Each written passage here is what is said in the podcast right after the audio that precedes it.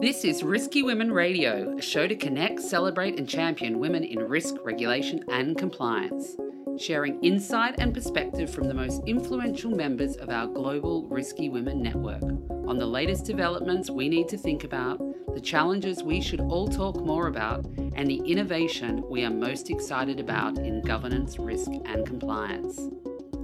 Bringing together the hundreds of senior women professionals already connected with a new emerging group of leading women and men. I'm Kimberly Cole, your Chief Risky Woman. Welcome to Risky Women Radio.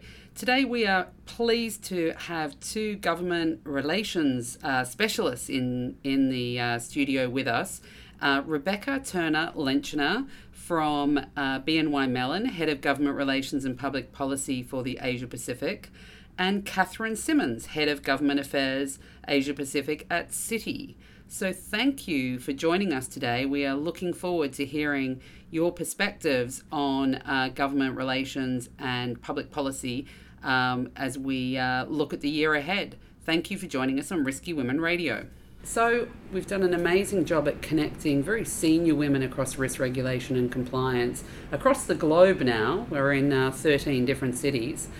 Um, what we want to aim to do here is really help guide, mentor, give a female voice to a whole lot of uh, topics I think that are relevant in this space, but also this guidance and bringing in and making even more connections um, with our emerging women in risk regulation and compliance. So, with that in mind, let's kick off the conversation and let's start with your career journeys, which I think it's just fascinating to sort of see how you've both ended up in um, government affairs, but with quite different journeys on getting there. So, will we start with you, Catherine? Sure. Well, over the last 25 years, I've, I've had a quite a varied past. So I began by studying politics and economics and history at university. And then I was lucky enough to enter a graduate program at the Department of Prime Minister and Cabinet in Australia. So they took three people um, from around Australia and then they put us in different divisions. And I ended up in International Division, which was just the place I wanted to be, having done international politics. And so there I covered Asia, but also the trade agreements and a lot of the international issues of the time. Um, and we also sat on top of the intelligence agencies, the Defence Agency, and the Foreign Ministry. So I got some really good experiences there in all the, those different areas. And then I took some time out and I went to Japan on a scholarship from the Japanese government and I studied Japanese foreign policy. And I actually applied for that while I was at university and had to make a really difficult choice about whether I gave away the Prime Minister's department or the scholarship. And I decided to keep both and I postponed the scholarship for a year. And I went into my boss at the Prime Minister's department and said, I've got this scholarship, I'd really like to take it. And he said to me, That's got to be a record of someone working for us for about six weeks and asking for a year off. but I really support Australians understanding Japan and Asia, and so yes, you have my blessing to go. So I did that. I came back and worked in the Prime Minister's Department again, and then I transferred over to the Foreign Ministry, Foreign Affairs and Trade, because that's sort of one of the line departments, and that's where you get the really detailed knowledge. And there was an ex- expectation that you really circulate out of that uh, department that really collated all the information and, and worked on the high level of issues, and then just get down into uh, the deeper issues. So I was at the Department of Foreign Affairs and Trade working on China. I also worked on international uh, security issues, things like nuclear weapons, uh, nuclear energy. And then there was a budget crisis in Australia, and we were told that we should all go away and do something if we wanted because they wanted to save some money. And so I applied for another scholarship to Japan and got that, and went to Japan a second time, this time to look at China Japan relations at Keio University. And then I wanted to stay and do my PhD, and they said to me, No, you're educated enough. You have to choose is it us or is it them? So I had lots of discussions with people around me and, and saying, What should I do? Should I do my PhD? And people gave me great advice, and they said, What will you do with your PhD when you finish? And I said, I'll probably go and work in government. And they said, Well, you already do, so why don't you just go back to the government and forget about your PhD? So I did that. Um, and then um, after that, I went on posting to Beijing as the first secretary of political at the Australian Embassy, and again, a great experience. But then within my organization, I should have gone and done something different, like managed the IT department or done HR to demonstrate diversity. And I thought that's such a pity. I've learnt Chinese, I've learnt Japanese.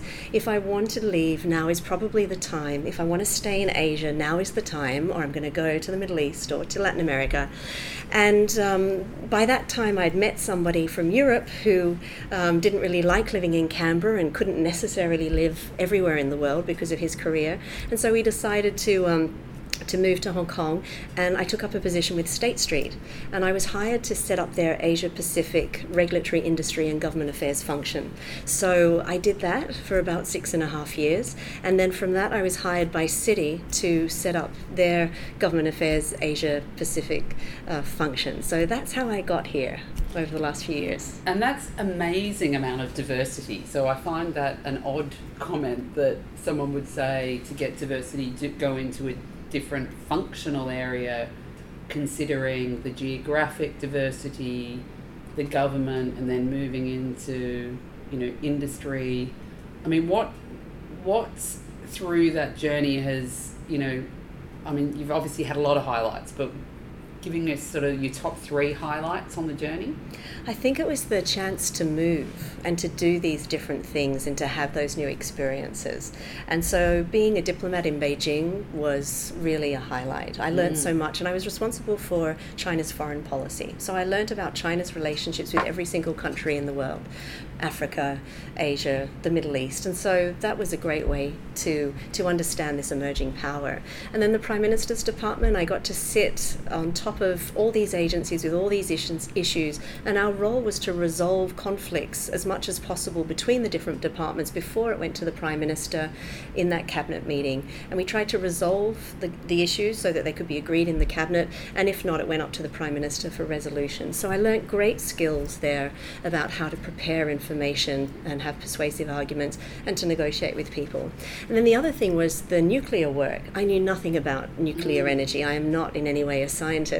And I had to coordinate the views of these six different nuclear agencies in response to the International uh, Atomic Energy Agency's um, questions and issues. And so I learned there that you can actually learn anything at all as long as it's not in depth. Yeah. Um, and you can really, if you apply yourself and you really try and understand the issues, you talk to the experts, you can really learn anything and you can add value. So I was very proud of myself for being able to pull together responses on the peaceful use of nuclear energy. Um, just as I was surprised that when I joined the financial sector with a little bit of application and learning, I could have then add some value here. So um, Japan really taught me that lesson. If you mm. apply yourself, you can really um, you can really learn a lot and achieve a lot. Fantastic. Gosh, I feel like we could uh, have a very long session here and, and get a lot out of this.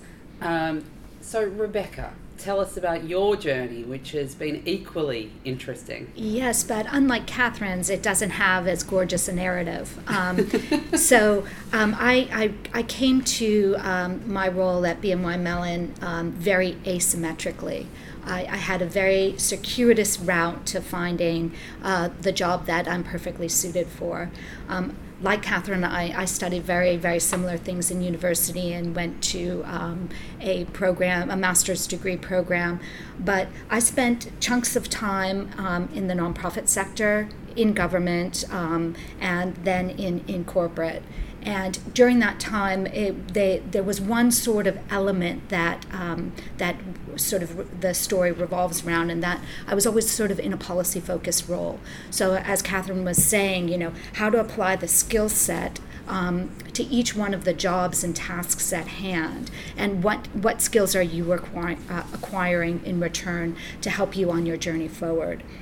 So um, I, I, worked in, in policy positions in the U.S. Congress and then with, in the, with the Hong Kong government um, in their in the run up to the handover in the 90s in their New York office, which was their de facto embassy. Um, and that was really really fascinating and sort of sparked my my my love of Asia. Um, at the time, I was working in a nonprofit housing organization looking at um, their negotiation around um, contracts with the government. So I was helping them understand the, the governmental landscape, how to put applications forward that made sense to policymakers, and in turn help them prepare themselves for the examinations um, when the government came to see what their what their structures and, and risk frameworks were like to manage public money um, effectively. Um, so that was that was fascinating work. Um, then um, I, I got pregnant with my, my first child, and my husband um, literally, while I was in recovery, came and said, "Honey, um, I have an opportunity to work in Hong Kong. Isn't that great? I know you love it there." And I was thinking, hmm, that's a really tough call because I had just taken a, a, a, lovely leave of absence from, from my, my, my nonprofit role. I was very satisfied in my career, and my husband all of a sudden, you know, threw, threw a monkey wrench in the works.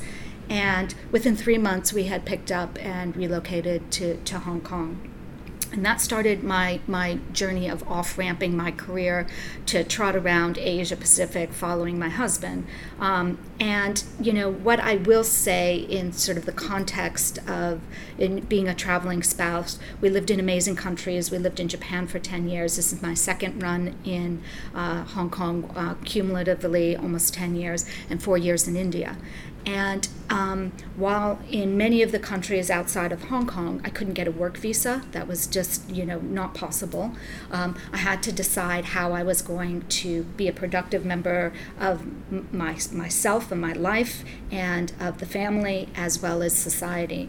And so I did a variety of different different roles. Um, started businesses, um, volunteered at, on boards of directors, um, helped schools devise curriculums, and um, and sat on policy committees and governance committees in, in, in my in my role there. And um, what I will say is, I've always had a very strong gender lens. So, in many of the countries in which I was looking at very serious governance and curriculum issues, there was really only one voice around the table, and that was the man's. And so, just being um, engaged in the conversation really, I think, um, taught me the, that, that power of, of changing direction and changing the conversation just by having a different perspective. Um, then when we moved back to Hong Kong um, and uh, during the in the, the throes of the financial crisis, I was incredibly fortunate to be able to participate in a Goldman Sachs um, on ramping program called a returnship, and that was a very transformative. Um, you know, experience for me, and for I'm still very, very close to my entire cohort, and um, that that actually gave me the opportunity to come back to work, to have roles that were meaningful, to be able to upskill my technology, my communications, um, and and develop my network. And from that role, I ended up at ASIFMA, which is a financial trade association based here in Hong Kong, where I spent um, five plus years building out their regulatory and um, and a policy department. And that was really exciting because the organization itself was almost like a startup. Um, it was five people, and we grew it to 20 plus. Um, when I left, I had a team of four. So that was, you know, that was am- amazingly rewarding. And through my, my, my network from that role, which was with every one of the financial institutions, um, including the financial service providers like Thomson Reuters, um, I was able to transition to my role to BNY Mellon. Brilliant. Rebecca, what is the biggest risk that you feel that you've taken in your career? Um, I love this question because I did something way out of the box, even for me. Um, I studied medicine in a country I knew I could never be licensed uh, because of strict requirements around language. Um, it may have seemed like a dumb move because it was an incredibly arduous process. Um, it was time consuming. It was expensive. It was it, it was a, a, a big part, a big chunk of my time every day. But I honestly was doing what I loved. And um, I've, I've been able to leverage those skills throughout my career in, in different ways. Um, and I think women should never be afraid to invest in themselves, even if they. And which country were you? Japan. In? Oh wow!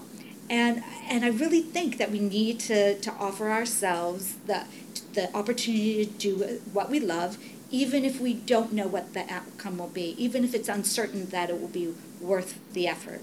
Just, just do it. Excellent. And Catherine, biggest risk for you Well, in your career? For me, I think it was moving from government and being a diplomat into industry. And people often asked me, why did you do that? And people often wanted the job that I had. it's like, are you crazy? Why did you just leave that wonderful career that you just had? And then, um, you know, it was the move from government into industry, which is slightly different. And it really was a change to, um, in, I guess, the, the, um, the sort of the sort of work that I did and also where I sat in an organisation. So you could say that within government, um, I had the ability to ask for information and to get it, and then in industry I didn't. It really changed. Um, but I will say that there was some sense to it because the job that I do now is as close to the job that I used to do before, very much like being a diplomat. You get sent to a country, you don't know anybody, you don't know anything, you have to learn the issues, you have to meet people, you have to then convey your head office positions to the local country, you have to convey what's happening in the local country back. Um, and so it, in the end, made sense. But at the time, it seemed like a huge risk to give away this really uh, good career that I had in government. Tell us a bit more then in your function today. Tell us about who your customers are in the business and what's the connection for um, government affairs, and then maybe we'll hear from you as well, Catherine. uh, You know, similarities, differences. So my clients tend to be um, the business leaders of the, our organization who understand that much of the market opportunity and challenges in Asia Pacific tend to have a regulatory or policy nexus. Um, so they understand the skill set and, and the expertise that I bring to the table. But I'm also looking at the public sector client segment because for BNY Mellon, um, many of our, our top clients in the region are central banks, um, and and ministries of finance, treasury, etc. Um, so that that's that's you know sort of the client segment segment, but the demand is really around information sharing and context. Um, obviously, when um, when our function can offer a strategic um, solution to to a problem that maybe the business or the public sector hadn't thought of, um, or we can help them avoid making um, a mistake or um, causing unintentional harm to their business strategy. Obviously, that's a really good day. So I think partially, you know, um, we look at to be information providers, we look to be context providers, and to, to offer sort of the, the social and cultural element um, depending on the region in which we're active. And so, in my role, it's it's um, similar in, in some ways. So, I work very closely with the different business heads whole, across the whole spectrum of our business. But then we're also present in 15 countries, and so I work with those country heads and those franchises as well on issues that that emerge. So, I work on at the local level on things like maybe licensing applications in countries where you do need to have government approval for licensing or market access, and then at the uh, bilateral level, I work very much on on the issues between the United States, seeing we're a US company, and that country. So if there are some bilateral trade negotiations, for instance, what sort of things should be in there for financial services. And then also at the regional level, working very much with um, the regional associations, so the 10 country ASEAN grouping, the 21 country APEC grouping, as they pursue initiatives in financial services. And then the next level is the global uh, level, and that is maybe more the global regulations from the Financial Stability Board and the G20 as they come down into the region and then into local countries, and trying to get some consistency in what's required from the firm at that global or head office level, and then at the regional and the local level as things like you know recovery and resolution or Basel is I think the there, there's another element that, that both Catherine and I do, and that's also bringing the Asia voice back to our head office. Mm. Because oftentimes, you know, the size of our institutions in our home market, um, that there is a little bit of an echo chamber. So helping to also take the information flow, not just the U.S. into Asia, but Asia voice back to the U.S. is incredibly powerful as our organizations interface at these at these global levels. And that's and I would say that fintech is a place where that's really the case. So there's so much happening in the Asia Pacific, and those in the US and EMEA are not always aware of it. So I think we play a very valuable role in highlighting what is happening here and bringing that information back and, and then comparing what's happening in the different locations and perhaps coming up with some best practices and models that should be pursued as well. Yes, I was going to raise that because there is that Asia voice and this sort of sometimes view that there's this one, you know, homogeneous place called Asia. But as you said, Catherine, you've got 15 countries in your remit. I assume similar 13. 13. Yeah, that that in and of itself is is a huge challenge. And how do you how do you keep across the you know the the impact the changes all of the different area all of the you know elements and, and government change and policy, etc., across those areas? How do you do that today? Well, I think prioritization is really important. So people often ask that question. And so my answer is I'm really not interested if there's a local regulation about putting um, something outside the door that has FX rates on it. That's really not anything that I need to know about. There are compliance people in country that can do that. So the things that I'm mostly interested in are the really big proposals that will have impact in that particular country. Maybe something like data onshoring that could potentially potentially cost millions of dollars, but then is also relevant to other countries in the region and then even globally.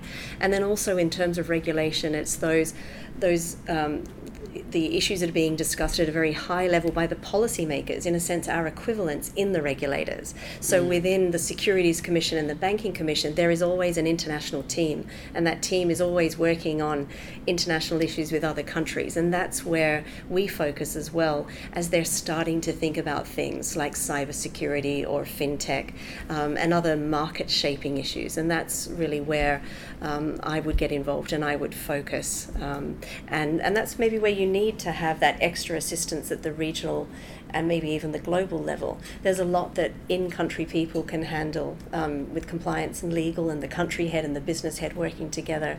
And, and so I don't get involved in that. I, similarly, I think that the government relations function in um, for us is really the advocacy and the voice of the industry and the voice of the policymaker. So where there is still room for for shaping um, the the discussion, I think is where where we're most effectively deployed. Once a regulation has been passed or that there is a problem and the thinking around it is fully baked, it's much more difficult to make progress. And that's why there's such, um, you know, an important synergy between the risk compliance and as, as Catherine was saying earlier, their legal functions, because some of these issues, um, you know, really require very sensitive negotiation because the policymakers tend to have the, the best intent for their market in mind. But they may not have the global perspective that we can offer in a dialogue um, about how the impact of even a regulation or a rule in a single market can have ripple effects across the local economy, the regional economy, and even the global economy. And for many of these countries, the international banks, um, as, as engines of growth, um, are, are crucial to, to their economic and, and um, financial market development. And if they put a rule or regulation that's too difficult or too costly for us to, to be able to participate in that market, it's going to have re- repercussions. So we're starting to sort of, you know, develop the the idea here, and I think that's amazing sort of customer, I mean, uh, career journey, and then how it all fits into the organisation. One of the other areas that I really want to uh, showcase with Risky Women Radio is to bring you know the female voice to certain topics, and it doesn't matter which industry I think you're in, whether it's you know the movies and how many female protagonists you have to op-ed pieces in newspapers, we still don't get enough female perspective, female voice. So, in your uh, particular focus area around government affairs can you give me your thoughts on sort of what's the, the government affairs sort of landscape for 2018? Um, your thoughts around that, um, and sort of you know if you expect any surprises and which and to your point, Catherine, what are what are the kind of key areas you're focusing on? Sure. Well, I think on the regulatory front, we're watching the reforms in the US as a US institution. Um, so there will be some changes made to the regulations that were passed after the financial crisis, some adjustments, and that will then cause effects um, with EMEA but also with the Asia Pacific. So that's something to watch out for. On the politics side, of course, there's the US election. Um, there are also trade issues that we've seen emerging. So um, I think we'll have to watch very carefully over the year how, how that progresses. And then within region, um, there are other initiatives that the regional countries are working on. As I mentioned, um, there's the 10 country ASEAN grouping, and, and um, their finance ministers and central bank governors meet every year, and they try to progress their integration agenda for 2025. So um, we'll be looking to see what sort of issues that they're focusing on. Um, and the same in APEC, they're working towards the 2020 Bogor goals, and they have quite a lot going on in the financial services um, sector. And so we'll be working on with them on that. And, and the issues that are emerging, it is very much the, to do with the digital economy and digital finance. Um, so things like privacy and security, cross border data flows, um, the role of fintech firms, um, the role of incumbents, um, and, and then also, um, I guess, the protection of the consumer and also the system. Are, are emerging. And, and then also, as I mentioned, the application of those global regulations as they come down, uh, things like recovery and resolution, uh, capital and liquidity requirements um, are, are things that we'll be watching, um, as well as derivatives. Uh, regulations and safety of central counterparty clearing uh, organizations or institutions that have been set up. I know you're going to be shocked to hear that my views are very similar to Catherine's. uh, I think the lens of the global regulatory reform has basically shifted from the U.S. being the dominant generator of a lot of the um, most challenging rules to, to uh, now heading towards Europe. Um, and these, of course, do have impacts in, in Asia. Brexit is also, honestly, um, creating important challenges for the business as usual model. I mean, I think there's been a lot of internal discussions about uh, things like booking uh, where, where transactions get booked, fragmentation of liquidity, and some other you know serious and important issues. Um, I think probably at the global level, we've seen the pendulum begin to slow its swing from being um, this massive tsunami of new regulations and regulatory reform to the, the pivot point and the slow, maybe perhaps moving back um, into a more rational, more um, you know centrist position. And I think that the U.S. is probably ahead in in looking um, at trying to the, to look at the challenges around um, some of the regulation that's already um, in, in process. Um, and again, I agree with Catherine. I think we're going to probably be looking at the um, the the agenda being being focused on local market concerns, and those include investor investor protections, market abuse, and increasingly, as Catherine was saying, you know, data and and privacy, data protection and, and privacy. Um, both of those obviously um, have global in, um, implications and impacts, and so I think probably Catherine and I will be spending a lot of time looking at what's happening in lo- local Asia Pacific markets on on how that plays out to make sure that there's consistency and calibration across all the jurisdictions, so that our big global companies can um, can compete and they can serve our customers in all the markets in which we're active. And I mean, there's still a lot of disruption, whether it's geopolitical, whether there's, you know, the data breaches that are going on, just new technology and the whole kind of digital um, ambitions, as you spoke a little about, Catherine. What do you think, uh, are, you know, which are going to be the, the sort of biggest disruptors or the biggest challenges um, to the whole, you know, environment? pretty broad question for you there. Can we say all of the above? I think it's the regulatory changes. If we speak of financial services, then yeah. it is really the US approach because they used to gold plate, they did things very differently. They came to a negotiated solution with the Europeans on, on what should be done, and now everything is changing. So, as the US figures out what it would like to do, um, others need to wait. And once it's figured out what it would like to do, then it needs to have discussions with the Europeans and with Asia. And Asia's in a particular situation of having to make sure um, that it can work with and comply with both the US and um, the EU. And so, if you're a regulator, say in Hong Kong, you've got institutions from both of those locations, both with their head office requirements, and somehow that all has to fit together. And then you have the relationships with all of the other Asia Pacific governments. So, I think that the regulatory reform agenda is certainly um, something that will disrupt the, the daily workings of, of firms as they then figure out what it means and what they need to do to to become compliant with it and how it might affect their cross border activities. Um, I agree with 100%. Maybe I'll just uh, throw a little spanner just for, for fun. I think China has to be up there in terms of um, its profound impact, especially on our region. And they're undergoing some pretty significant changes.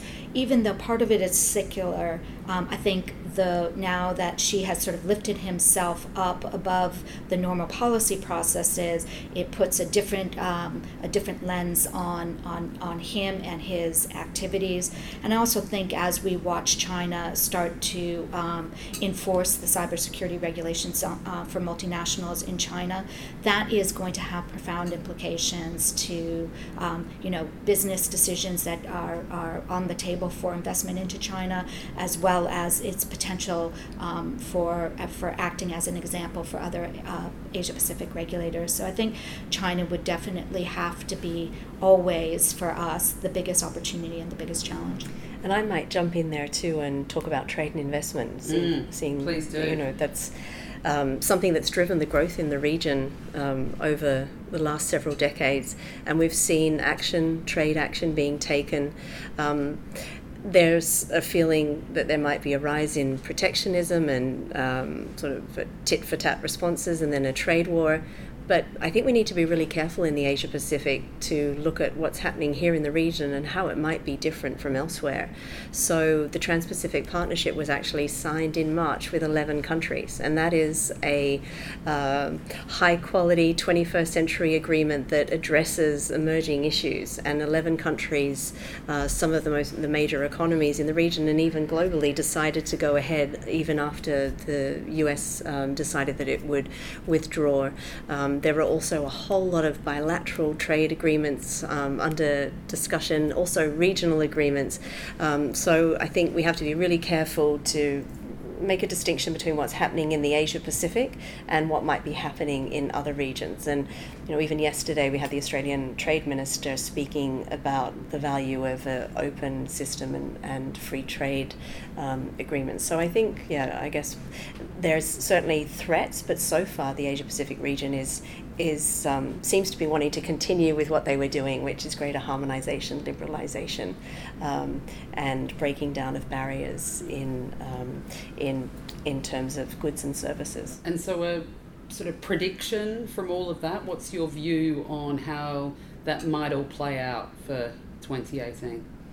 Crystal ball star? I think countries will continue with the efforts that they've started. Um, we've seen comments from a range of countries about the desire to continue. So, um, while some countries may take punitive trade actions, I don't think we're necessarily going to see others then uh, do the same and then escalate because I think particularly countries in the Asia Pacific, which are very much trading countries, mm. um, and they're increasingly trading with each other. Uh, it's not necessarily with uh, the US and not necessarily with the EU. So kind of stepping into the, you know, the void, if you like, for some of this stuff being pulled apart, creating and and uh, I guess building on what they had already. Yep, so they already had a, a, lot of plans for greater liberalisation in goods and services, commitments on tariff reductions. They've already done a lot and they, they're continuing to go ahead with that. So I think the Asia Pacific, by the signing of the TPP and with these other bilateral agreements, is really committing to going ahead with um, this liberalisation and integration, which might be different from other regions. What's your kind of crystal ball view, Re- Rebecca, looking forward? Well, I think I probably stopped making global predictions because I had a zero for you know 12 track record because I think we were really in unprecedented times in terms of um, challenging conventional wisdom. Uh, what I will say is that in unpredictable times, the the the challenge and the value that that we bring to to our companies is um, the ability to manage change and to and to help calibrate risk and to be a um, an opportunity seeker. And I, I, I really believe that um, you know the the, there are going to be things that we anticipate and we can plan for that will manifest. And I think Catherine gave us a pretty good list of it. And then there may be things that nobody has thought about, um, nobody have, could have predicted. And, and that goes to building resilient um, systems in, in our organizations to manage and control risks and to protect the, our employees, to protect our clients, to protect the communities in which we operate. And so I think I, you know, for me, I, I predict I will be spending a lot of time on governance, accountability, transparency, things that make us stronger um, and more able to manage risk. It's great. Um, I love, you know, the Chinese symbol uh, for risk, which is both risk and opportunity. And what I'm hearing from both of you is that the function absolutely providing both that balance. How do you manage risk, but how are you also setting up your organizations to take advantage um, and maximize those opportunities? So that's fantastic. Connecting, celebrating, and championing women in risk regulation and compliance, Risky Women Radio takes an intimate look at the rants and revelations of the top women shaping the debate and the industry. Um, so our kind of third section, if you like, now, which I think you've already given us a couple of. Uh, this is our risky women rants and revelations. now I've already heard a couple of revelations, so let's start with those. Let's start with the, you know, what's that piece of advice that you would give to your younger self, or that, you know, I wish I knew then what I know now kind of uh, element, because I think for our emerging. Uh, folks in risk regulation and compliance, that would be uh, a, a, fascinating thing to know. So, Rebecca, we start with you. Um, you know, this this is this is such a great question, and um, I, I really believe that the um, I would have wanted to tell my younger self that the Me Too movement would not have happened until 2017, and that I would have three grown up daughters um, I find my, myself really asking myself, um, what could I have done better as a professional woman um, to hurry that process along? Um, I hope that um, we can be strong as our this upcoming generation of both men and women um, and be great advocates for the remaining social change that, that really needs to happen because there is work that's still to be done for a fully inclusive and rep- responsible society and this generation um, of, of young people have really been stalwarts in that and i hashtag respect um, everything they've done and really hold them as my role models. Do you want to give us your rant straight away? Does it does it relate your risky women rant? Um, I, I, think the millennial bashing of some of my my traditional colleagues is um, is absolutely misguided. One of the things that I've done um, as sort of an older woman in my organization is I took up the, the chairship of our multi generational um, uh, business resource group. I could have easily joined the WIN um, and and and been been on the women's committee. But I really like this energy of this generation. Their problem solving, their their entitlement for not standing for things that many of um, the women in my age just said. Well, you know, you, you just got to deal with those comments. No, this generation really just doesn't believe that. And, um, you know, to harness their idea generation and to harness their, their view that the world should be a great place to be, um, I'd, I'd love to be their ally and their champion in that. Fantastic.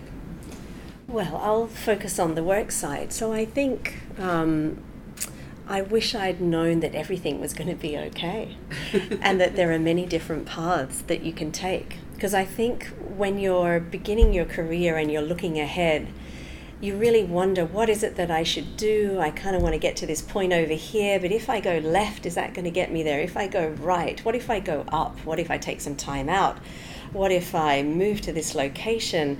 And someone once gave me a really good piece of advice, and they said there's not necessarily always just one choice that you can make. You can take, you can choose several different paths and they're not wrong they're just different. And then you can still work your way uh, to a place that you want to go later without even knowing what that place is. And so i think often when you're confronted with a decision you you feel like you really have to get that one right. And and you don't. You can actually uh, go down a path and then you can think that wasn't quite right. I'm going to take another turn. I'm going to go down another path and then i'm going to go down another path. But i think the thing is when you're on that path do some really good thinking about whether it's the right path, whether you need to get off it, and if you need to get off it, get off it quickly, and make clever and strategic choices. You know, don't make um, choices that that are that don't make sense. So it's really about sitting down, doing self-reflection, looking at who you are, looking at uh, what's presented before you, and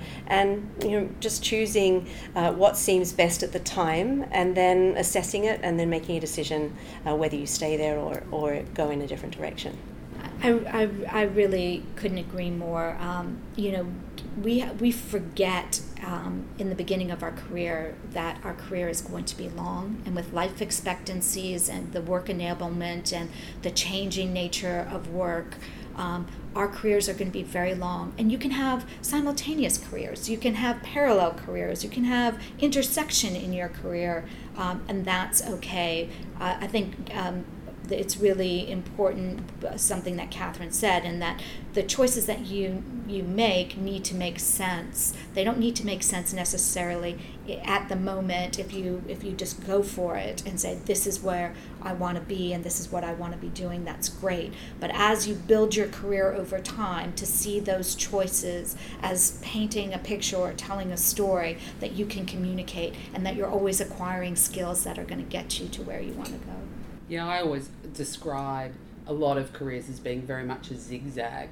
I think for too long people have thought of this very linear, you know, connected, joined up, obvious path that you're going to be on. But I think increasingly you see the need for, you know, reinvention and reskilling and I think that's going to become even more important. And can I add something that sometimes the strangest things happen? So what did I focus on at the embassy in Beijing? It was the North Korean nuclear crisis. and who would have thought 10 years later in private enterprise exactly the same issue is emerging. And I have skills that come from that and from working at the International Atomic Energy Agency on nuclear issues. Now, who would have thought there would be um, that linkage between that previous career, which was very different, and the current career? And so that's the other thing. You will find that things from your past, as long as, as Rebecca said, you're learning skills and you're developing, you will find things from your past that are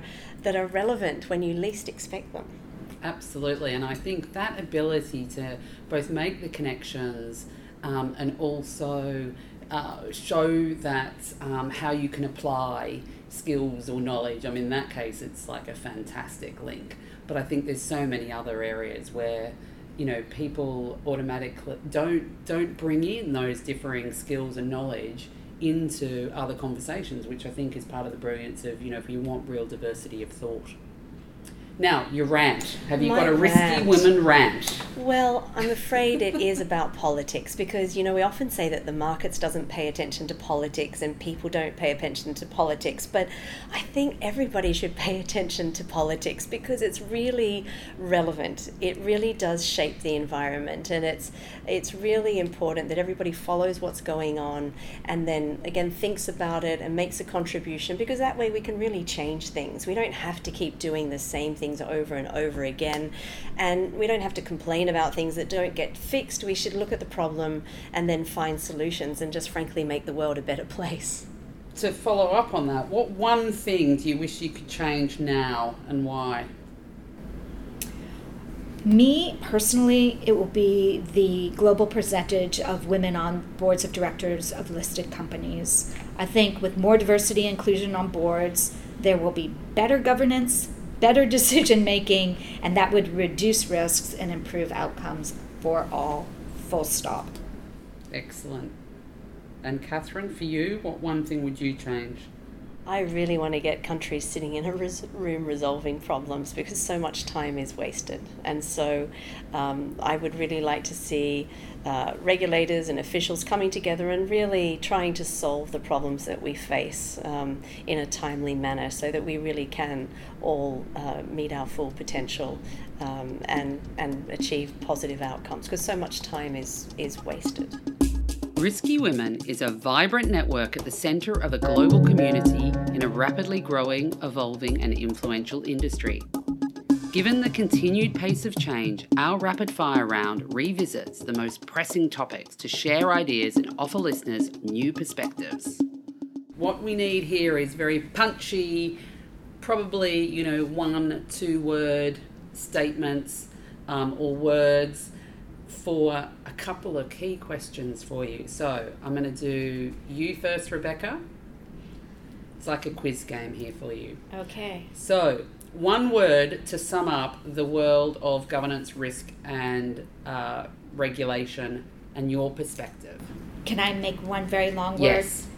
Resilience, accountability, transparency. or if I want to make it three, resilience, accountability, and transparency. That is the bedrock of, of what we do and how we make a difference.